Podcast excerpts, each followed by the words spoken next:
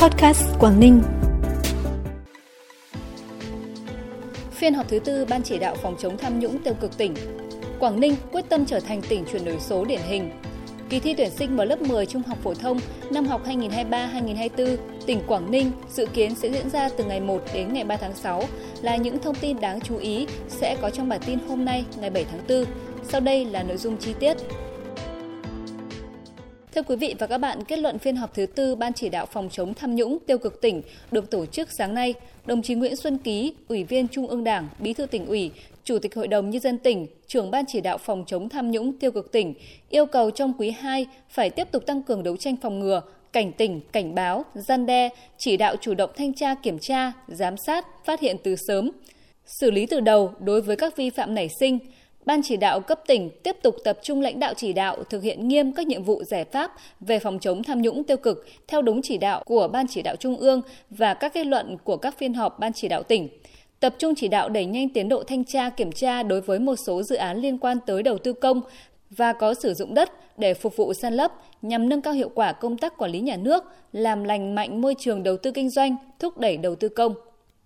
Quảng Ninh đang đứng thứ 11 trong toàn quốc về tổng điểm xây dựng chính quyền số, các hệ thống thông tin của tỉnh được kết nối chặt chẽ với hệ thống thông tin của các bộ ngành, các cơ sở dữ liệu quốc gia để phục vụ việc chuyển đổi số đồng bộ thống nhất. Tỉnh cũng đang đẩy mạnh hoàn thiện hệ thống cấp và quản lý mã số vùng trồng, vùng nuôi thủy sản, số hóa cơ sở dữ liệu ba loại rừng, truy xuất nguồn gốc các sản phẩm ô cốp, đồng thời thí điểm triển khai mô hình chợ 4.0, thanh toán không dùng tiền mặt, nộp thuế điện tử qua hệ thống điện tử ITAS – Tại cuộc họp sáng nay, nghe đánh giá kết quả triển khai nhiệm vụ quý 1 năm 2023 về chuyển đổi số toàn diện tỉnh Quảng Ninh, đồng chí Cao Tường Huy, quyền chủ tịch Ủy ban nhân dân tỉnh, yêu cầu tập trung xây dựng đề án về chuyển đổi số toàn diện. Công an tỉnh tham mưu Ủy ban nhân dân tỉnh triển khai nhiệm vụ theo tinh thần chỉ đạo của Thủ tướng Chính phủ để Quảng Ninh quyết tâm trở thành tỉnh chuyển đổi số điển hình. Sở Tài nguyên và Môi trường tham mưu Ủy ban nhân dân tỉnh triển khai kế hoạch tỉnh tiên phong tổ chức triển khai chuyển đổi số dữ liệu đất đai, đồng thời đề xuất các cơ chế chính sách hỗ trợ để trình Hội đồng nhân dân tỉnh, các địa phương cần xây dựng kế hoạch triển khai cụ thể, bám sát các nhiệm vụ, mục tiêu để thực hiện hiệu quả chuyển đổi số, đáp ứng yêu cầu phát triển ở giai đoạn mới.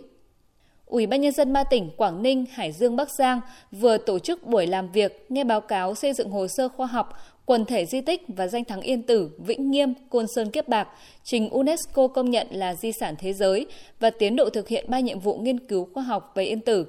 Tại buổi làm việc, Ủy ban nhân dân ba tỉnh thống nhất chỉ đạo yêu cầu Sở Văn hóa Thể thao và Du lịch các địa phương khẩn trương hoàn thiện các nội dung, tích cực phối hợp với đơn vị tư vấn, tổ chức các hội nghị, hội thảo đánh giá kết quả xây dựng hồ sơ và chuẩn bị bảo vệ hồ sơ trước Hội đồng Di sản Quốc gia, giả soát đánh giá hồ sơ, xin ý kiến các cơ quan, bộ ngành liên quan theo từng mốc thời gian trình, phấn đấu gửi hồ sơ, xin ý kiến Thường trực tỉnh ủy trước ngày 30 tháng 6, báo cáo chính phủ trước ngày 30 tháng 7, gửi đệ trình UNESCO trước ngày 30 tháng 9 và hoàn thiện hồ sơ chính thức trình lên UNESCO Paris trước ngày 31 tháng 12 năm 2023. Tiếp tục thông tin về vụ tai nạn máy bay trực thăng số hiệu VN8650, đến 8 giờ sáng nay, toàn bộ thi thể 5 nạn nhân trong vụ tai nạn máy bay trực thăng số hiệu VN8650 trực thuộc công ty trực thăng miền Bắc, Tổng công ty trực thăng Việt Nam, binh đoàn 18 Bộ Quốc phòng trên vùng biển xã Gia Luận, huyện Cát Hải, thành phố Hải Phòng đã được tìm thấy. Trưa nay, thi thể của ba trong số 4 nạn nhân người thành phố Đà Nẵng gặp nạn đã được đưa về với gia đình để lo hậu sự. Bản tin tiếp tục với những thông tin đáng chú ý khác. Sáng nay tại thành phố Hạ Long, Liên minh Hợp tác xã tỉnh Quảng Ninh tổ chức hội nghị chào mừng 12 năm Ngày Hợp tác xã Việt Nam và 30 năm ngày thành lập Liên minh Hợp tác xã tỉnh.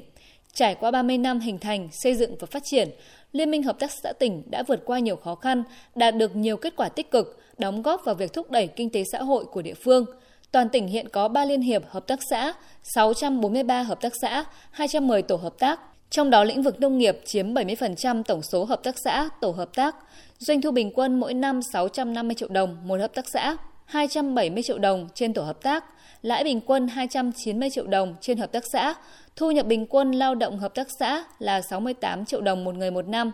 tổ hợp tác là 39,6 triệu đồng một người một năm. Nhân dịp này, nhiều cá nhân tập thể có nhiều đóng góp vào sự nghiệp xây dựng và phát triển Liên minh Hợp tác xã đã được trao tặng kỷ niệm trương bằng khen, giấy khen. Cũng trong sáng nay, Hội Nông dân tỉnh Quảng Ninh phối hợp với xã Quảng Đức, huyện Hải Hà tổ chức ra mắt mô hình nông dân tự quản về an ninh trật tự khu vực biên giới. Đây là mô hình mới nhằm tạo sự chuyển biến mạnh mẽ về nhận thức và hành động trong cán bộ hội viên nông dân về nhiệm vụ đảm bảo an ninh trật tự, phát huy vai trò của cán bộ hội viên nông dân trong công tác phòng chống tội phạm và các hành vi vi phạm pháp luật, giữ vững an ninh trật tự ở địa bàn nông thôn. Ngay sau lễ ra mắt, các đồng chí là thành viên của mô hình và các đồng chí là trưởng thôn bản đã được tập huấn về tình hình tội phạm, tệ nạn xã hội và các giải pháp đảm bảo an ninh trật tự khu vực biên giới, một số kỹ năng tăng cường tuần tra kiểm soát tại khu vực biên giới. Ủy ban nhân dân tỉnh Quảng Ninh vừa phê duyệt kế hoạch và phương thức tuyển sinh vào lớp 10 trung học phổ thông năm học 2023-2024 tỉnh Quảng Ninh.